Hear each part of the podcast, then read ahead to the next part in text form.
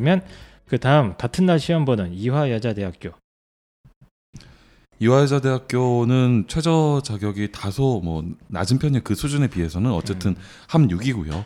뭐 스크린튼 같은 세계 합 6이죠. 세계 네. 합 6. 네. 세계 합 6이고 그다음에 사 그 한국사 걱정하지 않으셔도 돼요. 올해 모집 요강을 제가 돋보기로 살펴봤는데 한국사에 대한 최저 자격을 설정하지 않았어요. 네. 그러니까 한국사는 응시만 하면 된다라고 쓰여져 있고 물론 중간에 바뀔지는 모르겠지만 지금 현재까지 발표 사항은 그렇습니다. 그러니까 탐구 하나를 고려해서 세계 합 6이니까 뭐 이제 조금 전에 보았던 성균관대학교나 중앙대학교랑 크게 차이가 나지 않는 상황이죠. 다만 여기서는 우리가 염두에 둬야 되는 게 내신의 반영이 많이 된다는 거예요. 그런데 내신을 독특한 방법으로 선별합니다. 네. 그래서 상위 30단위만 보기 때문에 상위 30단이라 네. 하면 대충 한 8과목에서 10과목이죠. 대략적으로 많게는 5단위짜리라면 6과목, 예. 뭐 이제 4단위짜리라면은 대략 이제 7과목에서 8과목 정도가 되는 거고요. 근데 어쨌든 그것만 선별하고 나머지는 보지 않고 게다가 인문계지만 과학까지도 고려를 해줘요. 네. 그러니까 2학년 때 과학을 포기했는데 나는 혼자 과학을 특출나게 잘하는 이상한 애들이 있죠. 그런 친구들은 이화여자대학교 내신이 올라갈 가능성이 있어요. 네.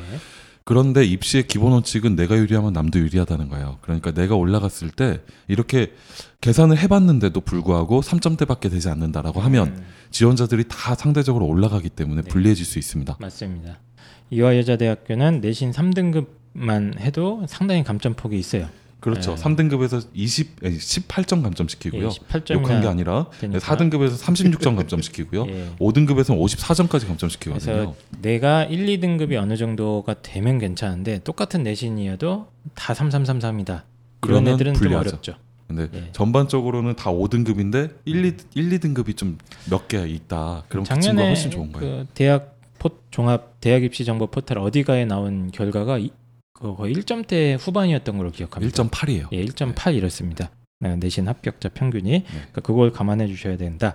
아, 다만 이화여자의 가장 큰 장점 중에 하나는 경쟁률이 그렇죠. 예 반토막이다. 이거죠. 그리고 여학생들 같은 경우는 이대가 그 정시 입결 점수나 뭐 이런 것들은 조금 낮아진 편이지만 그렇죠. 계속 올라가고 있어요. 이건 뭐 음. 큰 그림을 보자면 정시에서 가군에 배치가 되어 있을 때 연세대학교, 고려대학교 같은 군에 배치가 되어 있다가 일어난 일인데 네. 지금 작년부터는 변경이 됐죠. 그러니까 연고대랑 지금 군이 달라졌고 그래서 음. 계속 점수가 올라가고 있는데 어쨌든 이대는 여학생들에게는 이제 기회 대학이죠. 그렇죠. 왜냐면 나왔을 때 인정받는 게 중경외시 이 뭐 우린 이렇게 이야기를 하지만 나오면 이제 서성한이나 그 이상으로 사회적인 대우를 받으니까 음. 그러니까 어, 들어갈 수만 있다면 노력을 해서 좀 적극 써봐라. 연습을 해보는 거 아, 그리고 네, 생각해 이, 보셨으면 이대에는 남자가 없지만 이대 근처에 남자가 득실거린다. 난 숙대가 좋던데. 이거보다. 좋겠어요. 이대 숙대까지는 뭐 인, 인생 전반을 보았을 때는 개인적인 취향을 추천해 볼 만한 대학이에요. 말씀하시고요. 아, 예, 알겠습니다. 그 다음 경희대로 빨리 넘어가 볼까요? 경희대학교는 아 이것도 겹치네요 일정이 11월 언제죠? 경희대학교는 두 18일. 날짜에 연달아서 봅니다. 네. 그래서 11월 11월 18, 18일, 19. 19일에 보는데 18일자에는 이제 서울 캠퍼스와 국제 캠퍼스가 일부 대학이 보고요. 그다음에 대부분의 대학은 서울 캠퍼스에서 19일 날 일요일 날 시험을 봐요. 문제는 18일 날이 연세대학교 성균관대학교 시험이 있다는 거죠. 그러니까 그다두 개를. 보는 학생들이 우수한 학생들이겠죠. 음, 그 학생들이 다 빠져나갑니다.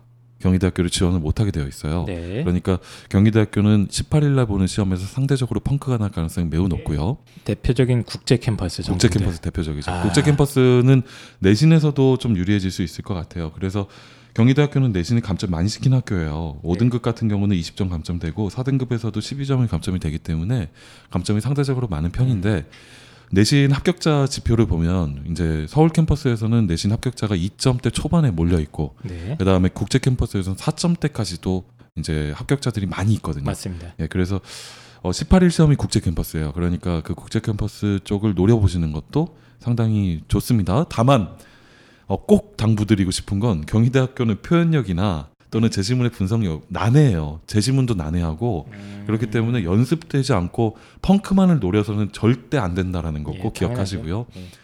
그러니까 연습하기에 지금도 늦었습니다. 음. 빨리 시작하셔야 돼요. 예, 두 과목 합 4를 요구하는데 탐구도 하나밖에 반영을 안 하고 예, 영어도? 상당히 낮죠. 예, 영어도 포함이 되기 때문에 상당히 낮습니다. 이 정도면.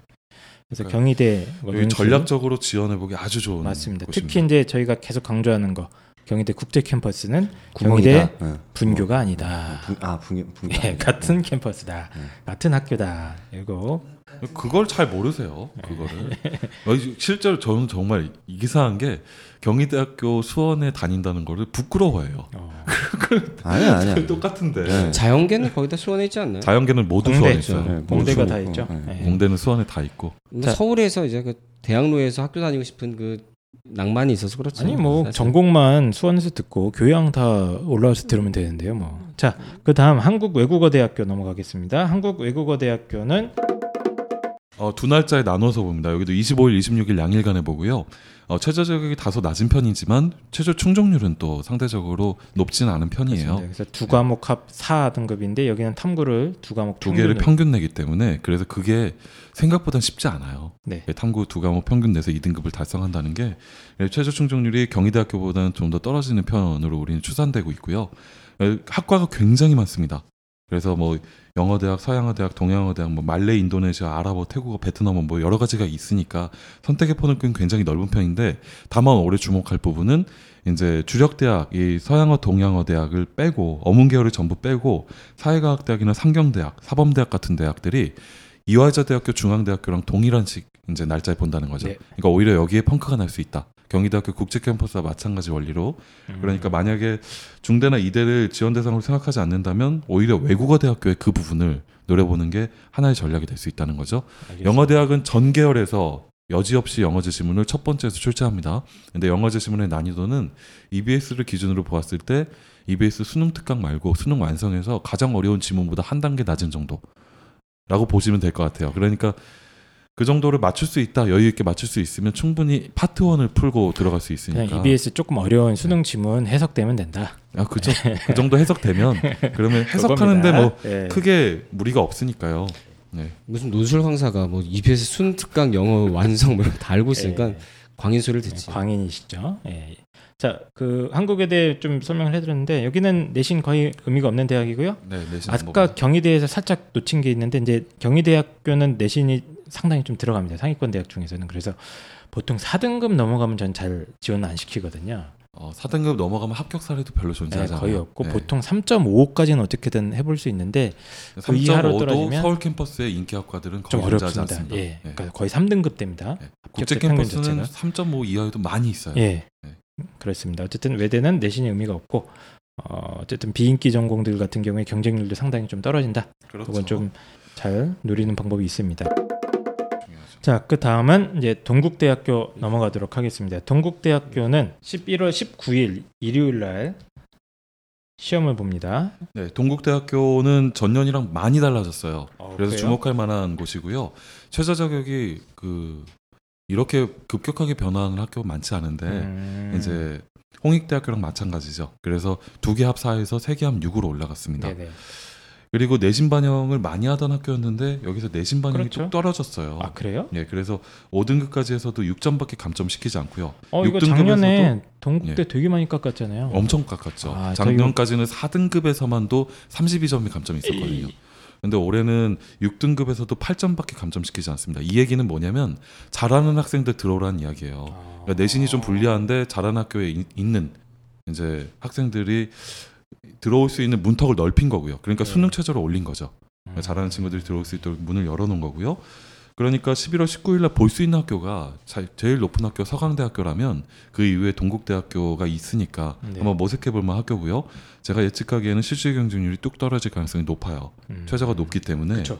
예, 그래서 그렇다면은 인문계열 1이나 1이나 2를 좀 준비를 해봐야 되는데 동국대학교는 실제로 문제가 외적으로 볼 때는 쉬워 보여요. 단문들이 쭉 나열되기 때문에. 예, 좀 근데 아이들한테 않았나요? 문제를 예. 풀리게 만들면 문제를 틀리는 경우가 종종 많이 발생하거든요.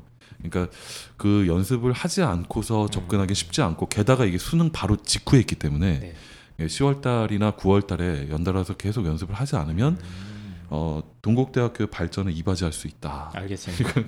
정말 주의하셔야 될것 동국대 같습니다. 내신 반영 비율이 엄청나게 바뀌었고 어, 최저도 바뀌었고 이런 상황이고 경행이 있죠 또 경찰행정학과는 경찰대가 들어가기 힘들다면은 꼭 노려볼 만한 곳이에요. 국수형 세계합 어고요. 국수형 세계합 어기 때문에 굉장히 높아요. 음, 그래서 어, 실제로 정시 입결점은 375점 정도가 됩니다. 그러니까 어, 한번 그쪽 경찰 경찰 쪽이나 이쪽에 꿈이 있는 친구들은 어, 여기 최저를 맞출 수만 있다면 그러면 한번 지원해 보는 것도 추천해 볼 만한 곳입니다. 알겠습니다. 그 작년에도 내신 반영률이 셌었는데 저희 반 애가 4.8인데 국제 통상을 붙었거든요. 아 붙은 케이스가 예, 있습니까? 예, 예. 그래서 동국대는 짜잘한 이제 문제들 여러 개 나오니까 그 문항마다 그 분량이 틀려요. 쓸데없는 얘기 쓰면 안 돼요. 물어보는 것만 정확하게 집어서 음, 딱딱 써야 된다. 그리고 마지막 3번 문제는 좀 많이 써야 되긴 하는 건데 분량이 많으니까. 네. 근데 거기서는 좀 거기서 갈려요. 거기서 1, 2번은 거의 다 맞고 3번에서 갈리는데 항상 다 그렇겠지만은 모든 논술 자체가 쓸데없는 내용 쓰는 게 아니라 물어보는 것만 정확하게 쓰자. 그것만 벗어나도 예. 그것만 통과해도 붙을 확률이 높아지니까. 그렇죠. 네. 그리고 여기 실제로 뭐 이제 여담이지만 작년에 이제 학 저기 학생부 설계하다가 동국대학교를 지원하자라고 제가 이, 매- 배치해놓고 상담을 하는데 음, 동국대학교를 계속 꺼리시더라고요. 왜 그러 왜 그런가 이게 한참 얘기하다가 이제 속내를 터놓으시는데 동국대학교가 종교가 안 맞아서 음, 기독교인데 거기 불교학교라서 이제 가기 좀 쉽지 않을 것 같다. 네. 아, 그 곰곰이 생각해 보니까 그러면 실질 경쟁률이 더 떨어지겠구나. 의외로 많아요. 이런 생각 이런 생각을 하게 되더라고요. 의외로 많아요. 예. 그 동국대 그 입학하실 때 큰 십자가를 치고 올라가시길 바라시고요. 아, 아무 문제 없습니다. 그냥 들어가시면 됩니다. 동국대 가서 불교를 강요하지. 않으니까요. 종교. 학교가 종교적 색채를 띠면 헌법의 위반이에요. 자, 숙명여대로 않으니까. 빨리 넘어가도록 하겠습니다. 예, 시간이 없어요. 저희가 지금 쫓겨나야 됩니다. 숙명여자대학교 같은 날 보네요. 11월 19일 일요일 날 보고요. 네. 수능 최저가 살짝 올라가서 세계 합 6 그리고 그렇죠. 탐구는 한 과목만 반영을 합니다. 그 숙대 최저 충족률이 여지없이 낮을 거고요. 네. 그러니까 숙대 모색해 보시면 좋겠어요. 숙대는 내신에서 반영 비율이 높은 편이긴 하지만 지원자들의 내신이 높은 편이 아니에요. 음. 그러니까 4, 5등급까지도 숙대를 충분히 여유 있게 탐색해 보실 수 있고요. 숙대는 장문 유형이거든요. 글이 길어요. 여, 여학생들만 보기 때문에 표현력이 상대적으로 다 높을 것이고요. 그러니까 그 표현력에서 좀 결점이 있거나 그런 부분이 없도록 어, 장문을 유려, 좀 유기적으로 연결성 있고 통일성 있게 작성하는 연습을 계속 꾸준히 하셔야 될 것 같습니다. 문제 자체가 막 난해하거나 그렇지는 않기 때문에 네. 연습을 하면 소기의 성과를 거두기에는 이제 해볼 만한 학교지만 직후에 있기 때문에 여전히 작년이랑 마찬가지로 좀 연습을 10월 달까지 계속 꾸준히 해야 될 학교기도 합니다. 분량 채우는 게 가장 중요한 학교이기도 하죠. 예, 숙대가. 길죠 좀. 예. 그리고 어쨌든 경쟁률이 여대다 보니까 역시 낮은 편이고. 예. 예. 이제 글씨 잘 쓰면 붙어요. 그 불시 그 제시문에 소재들이 있어갖고 장문을 채워나갈 수 있는 학교가 있어요. 그거는 이제 숙명여자대학교 같은 경우예요. 음. 소재를 잘 찾아 나가도록 여학생들이 대충 글을 스킵하는 경우가 많거든요. 음. 전반적으로 추상적으로 이해를 해서 그러니까 그걸 좀 제시문 분석 연습하면 되는데 제시문에 소재가 없어서 그 분량을 못 찾아내는 학교들이 있어요. 네. 그뭐 세종대학교 같은 예, 세종대 때 말씀드리겠습니다. 예, 알겠습니다. 그러면 숙명여대 어, 다룬 김에 세종대로 바로 점프를 뛸까요? 네, 세종대 먼저 시작을 할게요. 세종대학교는 이제 여기가 연세대학교, 성균관대학교, 경희대학교가 시험 보는 날에 음. 세종대학교, 숭실대학교가 있어요. 네. 그런데 연세대학교, 세종대, 성균관대학교 지원자들이 세종대, 숭실대는 지원하지 않기 때문에 간섭 효과는 실제로 경희대학교로부터밖에 없습니다. 그러니까 그래서- 11월 18일 날 네. 세종대, 숭실대 등이 몰려 있죠 지금. 그렇죠. 그러니까 세종대, 숭실대 중에서 경희대학교를 지원, 국제 캠퍼스를 지원하게 될 경우에는 세종대, 숭실대를 지원을 못 해요. 네. 왜냐하면 수원에서 시험을 봐야 되기 때문에 경희대학교가 그렇기 때문에 그 부분을 잘 선택하신 다음에 경희대학교가 아니라 세종대, 숭실대를 지원하신다면 세종대학교 같은 경우에는 최저가 다소 높은 편이에요. 세계 합 6 예, 그리고 탐구도 두 개 평균입니다. 그렇죠. 이거 충족하기가 어이구. 그렇게 쉬운 일이 아니에요. 저- 결코 쉬운 일이 아니라 그래서 여기는 이제 내가 만약에 점수가 될 수 있다면 지원을 해보시고 그 세종대학교에 국영수가 1등급이면 다 1등급이면 들어가시면 어, 한 달에 450만 원인가요? 나오죠. 아, 돈 들여요? 예, 아, 1년에 4,500만 원이나 지급됩니다. 예, 그래서 뭐라고? 학교가 1년에 4,500만 원씩 지급돼요. 뭔, 소- 국수형 뭔 1등급. 소리예요 그게? 잠깐만요. 음. 국수형 수능 모의고사 1등급이면 음. 어, 나 거기 가서 돈이나 벌까요 그래? 그 모집 등록만 요강에 하면 됩니까? 정시에 이제 어 좋더라고요. 아, 그래요? 연봉 4,500을 준다고? 1등급 나올 수 있어 아, 지금? 좀 이상한데요. 한 3년 공부하죠. 아, 어, 그리고 그렇습니까? 이제 교수 임용을 보장하진 않지만 어. 교수가 임용될 수 있는 그런 길에 지원을 한다라는 게 명시돼 있거든요. 어, 그래요? 요강에. 그러니까 어 되게 좋죠. 어, 전국의 네, 백수들한테 여담, 여담. 예, 음, 취업 여담인데. 준비하지 말고 세종대 입학을 준비하는 것도 한번 찾아볼게요, 저도. 근데 네. 어쨌든 여기는 내신이 네. 좀- 내신이 상대적으로 감점이 예, 많아요. 그런데? 어, 최저 충족률을 달성하는 경험이 높지 않기 때문에 음. 내신이 낮더라도 지원을 모색해 볼 수 있고 내신이 낮은 친구들도 덜컥덜컥 합격을 하니까 어. 4, 5등급까지도 모색을 해볼 수가 있는데 6등급부터는 신이 와서 써도 되지 않을 가능성이 높습니다. 275점 감점으로 120점 이상 감점시키기 때문에 음, 5등급 정도까지만 노려봐라 음. 라고요 하고 할 수 있고요. 5등급부터 이게 연속선의 감점이 있기 때문에 5점대 중반이다라고 하더라도 네. 치명적인 감점 받을 수 있습니다. 실제 뭐 평균 합격자 평균은 뭐 재작년 기록이긴 한데 3점 중반 정도였긴 했네요. 예. 이거 5.0까지는 한번 지원 대상자니까 한번 알겠습니다. 노려봐라라고 생각해 보실 수 예. 있을 것 같은 같습니다. 날 보는 숭실대. 숭실대는 수능 최저가 좀 많이 낮게 잡아주지 않았습니까? 두 개 합 6 으로 제가 기억을 하는데 숭실대학교도 최저 자격이 뭐 상대적으로는 높, 높은 편이죠. 이제 다른 학교들에 비해서 높은 편인데 음. 숭실대학교, 세종대학교 같은 반열에서 상당히 낮은 편이에요. 그러니까 두개 합 국수 육이니까. 탐탐이네요. 예. 국수 탐탐 이 네 개 중에 두 개가 유- 합이 6이 나오면 되니까 뭐 그리고 영어와 한국사는 그냥 응시, 예, 예. 예, 반드시 응시만 하면 되니까 그냥 맞추는 게 어려운 일은 아니죠. 음. 그러니까 내신에서 감점이 있어요. 실질 경쟁률이 그래서 여기는 좀 올라갈 편, 올라갈 것이라고 예상이 되고요. 그렇겠죠. 근데 내신이 여기는 여기도 이제 대표적으로 내신 반영을 많이 하는 데 많이 하는 학교죠. 그래서 예. 5등급에서는 80점 감점이 되고 4등급에서도 60점이나 감점이 되니까 네, 내신이 좀 많이 불리하다면 숭실대학교 지원을 좀 회피해 보는 게 좋을 것 맞습니다. 같고요. 내신이 유리하다면 노려보세요. 내신 이 유리하다면 오히려 거꾸로. 최저 자격이 달성이 되는 게 어렵지 않으니까 네. 숭실대학교가 그 날짜에 경희대학교, 세종대학교가 같은 시간대를 공유하고 있다는 것도 생각을 해보시면 그러면 지원할 때 구멍이 나겠죠. 그러니까 한번 음. 노려보시면 좋을 것 같아요. 숭실대는 뭐 종합에서도 내신이 좀 많이 보는 것 같고 음. 네. 작년에도 숭실대학교 한 8월 달부터 이제 들었던 학생이 있었는데 예. 걔가 이제 수학을 잘해서 너 숭실 상경 써야 된다. 그냥 붙었거든요. 내신 3.2. 네. 예. 그래서 이제 숭실대학교 상경 같은 경우도 이제 두 문제 중에 한 문제가 인문술인데 그 인문술이 문제 자체가 다른 인문술에 비해서 되게 경제학적으로 나와요. 경제학적으로 예? 경제학적으로 나와요. 경제학적으로. 근데 실제 예. 뭐쫄 필요는 없는 게 뭐 수학적 계산이라든가 그런 거는 중학교 3학년 이상 벗어나질 않습니다. 음. 근데 이제 거기에 대해서 좀 괜찮다라고 하면은 숭실대 상경 괜찮죠. 음, 숭실대 상경 계열도 어, 수리는 수리 나오나 아까처럼 뭐 고난이도의 문제까지는 아니고 예, 예. 아, 충분히 해볼 수 있는 수준의 문제이기 때문에 어, 이거 오히려 이제 내신과 내신이 관건이긴 합니다. 여기도 제 생각에는 3.5 넘어가면 여기도 감점폭이 꽤 커서 어, 너, 무 예. 커서 좀 불리해 많이 불리해집니다. 사까지도 네. 어떻게 해볼 수 있을지 모르겠는데 하여튼 3.5 이하는 좀 감점폭이 큰 대학이다. 이렇게 알아주시면은 네. 그 넘어가는 내신이라면 세종대학교를 차라리 삼아봐라. 낫겠죠. 이렇게. 예, 수능 최저를 맞춰서 올해 세종대학교는 이제 수능 최저가 관건일 거예요. 그렇죠. 네. 예, 수능 최저만 맞추면 사실상 굉장히 유리해지는. 그 날짜도 겹쳐 있기 때문에 예. 상당히 유리합니다. 그 다음 대학들을 뭐 저희가 다 다룰 수는 없을 것 같고요. 뭐 단국대, 광운대, 서울여대, 덕성여대 등등등이 있는데 이 중에 뭐 몇 개만 짚어보 주실 대학 있나요?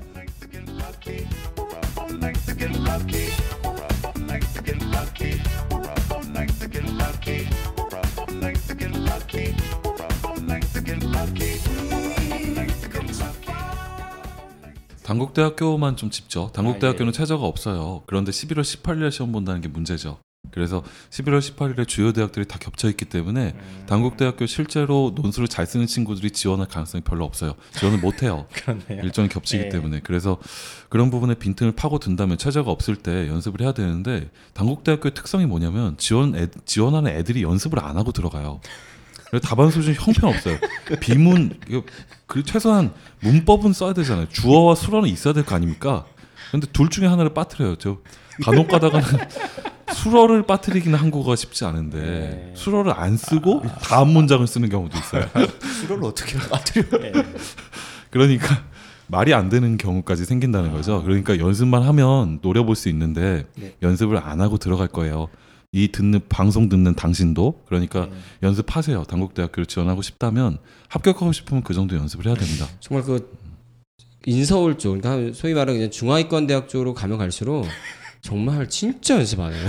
정말 아까 예. 말씀드린 것처럼 투기와 그 정말 그렇죠. 떴다방의 정말 네. 연속이죠. 그러니까 그 이 대학의 논술 전형을 위해서 엄청나게 많은 연습을 한다 이런 게 없기 때문에 아까 가톨릭대 경기대도 말씀드렸습니다만 단국대도 유사한 상황이다.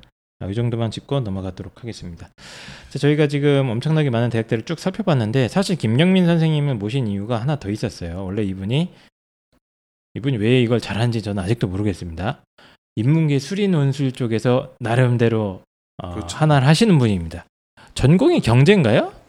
네? 전공이 뭐 뭐예요, 근데? 유학을 전공하셨는데 유학 아니에요? 아니, 아야, 정- 학부대 경제, 경제. 아, 정치 외교예요. 어. 정치 외교. 정치 외교인데 정치 외교인데 어떻게 수학을 그렇게 하십니까? 제주도 1등이었대요. 근데 시험 어? 전날에 채 그- 가지고 뭐그 시험 유명한 바람에 예. 제주도 3대 천재 이런 거 아니에요? 예, 제주도 아유, 1등이었어요. 원희룡. 와 도가 예, 전국에 제주도 1등이었는데 그 중에 한도의 1등 영광입니다.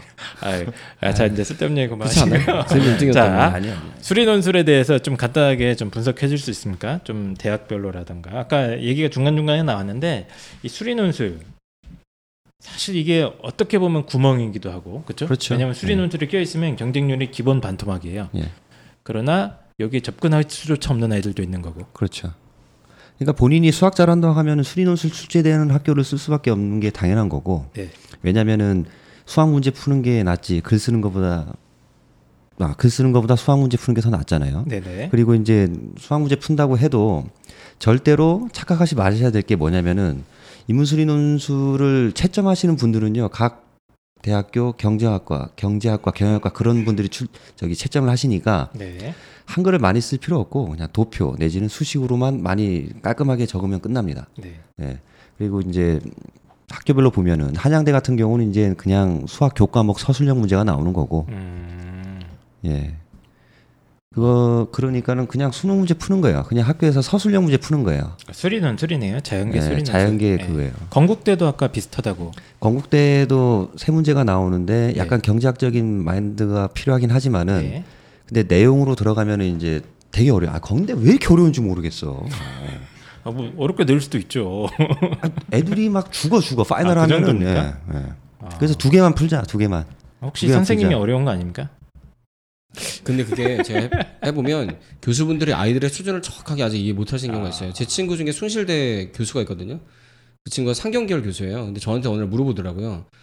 놀랬다고. 애들이 죄수의 딜레마를 문제를 냈었는데 죄수의 딜레마를 다 알더라고. 그래서 자기네 교수끼리 깜짝 놀랐다 그러더라고요. 네. 이- 이게 어떻게 아냐. 근데 죄수의 딜레마 되게 유명한 두, 그 그런가요? 1, 2, 3 어느 정도 공부하는 데는 아는 내용들이 많거든요. 아이들이 이제 TV나 이런 데서도 죄수들을 많이 보다 보니까 그런 거 아닙니까? 최순실과 교수님들 박근혜. 정확하게 아이들의 수준을 잘 테스트 못한 경우가 있어서 아마 건대는 그런 게 아닐까 싶어요. 그래서 이제 예. 예, 지금 그 완전 수학 형태로 나오는 대학이 한양대, 건국대 두 개인가요? 숭실대도 아닌가? 한양, 한양대 한양대. 아, 한양대랑 네, 건국대 한양대. 정도가 좀 아예 수리 논술 형태로 나오는 거고. 근데 이제 건대는 좀 애매한 게 예. 섞이나요? 약간 좀 경제학적인 내용 들어가요. 아, 들어간다. 네, 들어가는데 아. 한양대처럼 완전 수학은 아니고. 예. 예. 그 다음에 이제 또 섞여 있는 대학들이 경희대, 상경계, 아, 그러니까 사회 사회과학 사회, 계열 쪽, 네.